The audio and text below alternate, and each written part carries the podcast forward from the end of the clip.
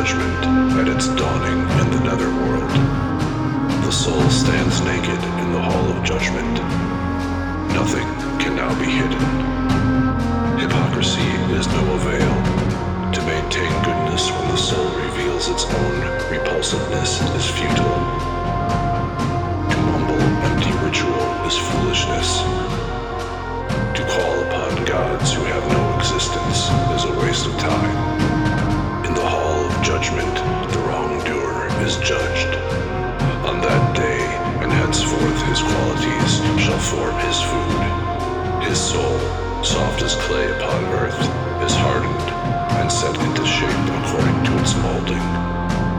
Balances are adjusted.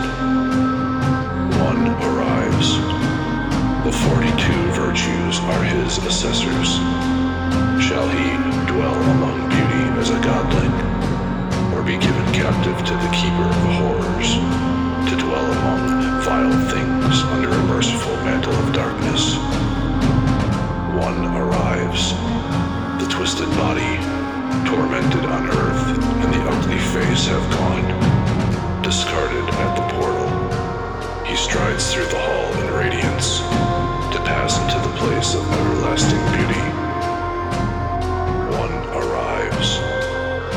Now no earthly body shields the horror which is the true likeness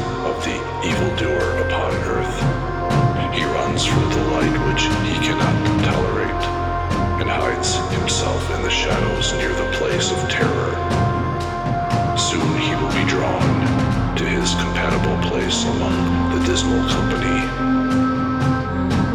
One arrives. He has been upright and a just one. His failings and weaknesses were of little account. This upright man fears nothing, for he is welcomed among the bright ones and shall go unhampered among the everlasting lords. One arrives. Unseen judges. He is lost. He knows nothing. Earthly knowledge and confidence are left behind. The balance drops. He sees his soul and recognizes his true self. He rushes into the merciful darkness. It enfolds him, and dark arms embrace him, drawing him into the terrible gloom, into the place of dark secret horrors.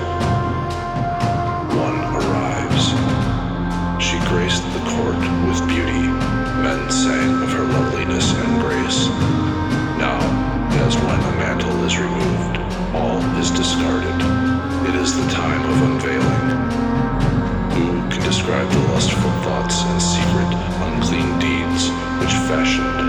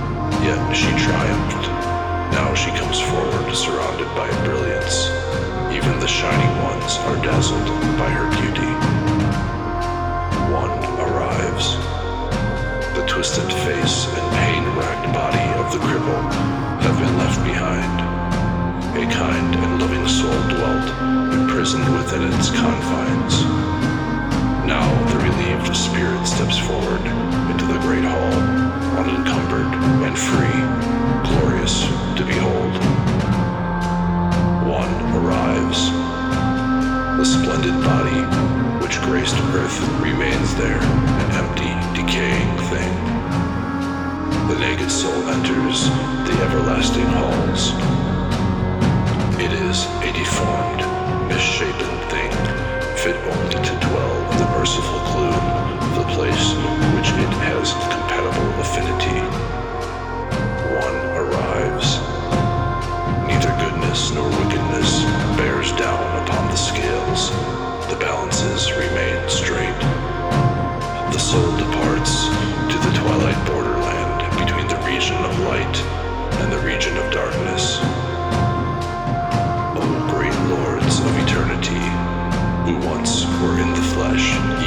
Even as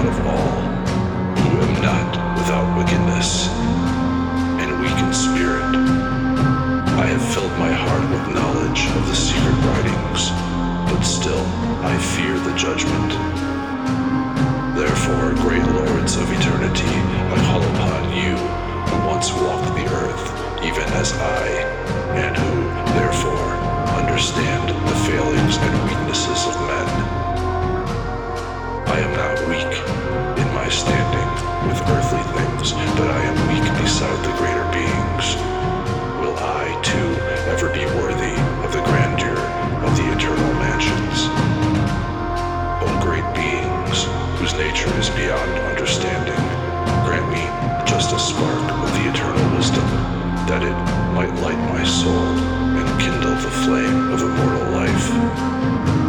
What is the destined fate of a man who knows the existence of things beyond his understanding? I see, but I do not know, therefore I am afraid.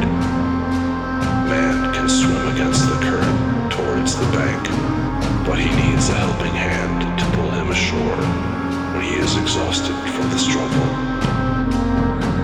This is the fate of man. He must strive for that which he cannot attain.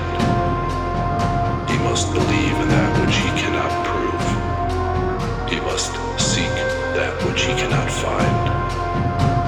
He must travel a road without knowing his destination. Only thus can the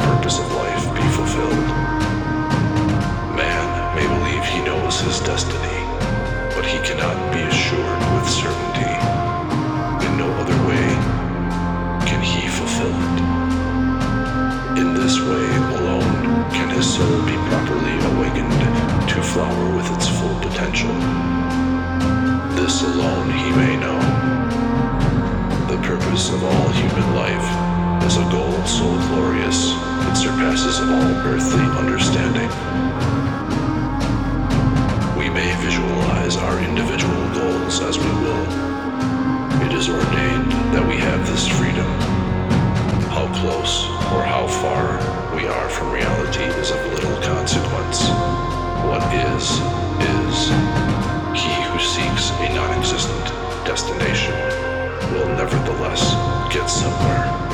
He who seeks not at all will get nowhere. Earthly life fulfills itself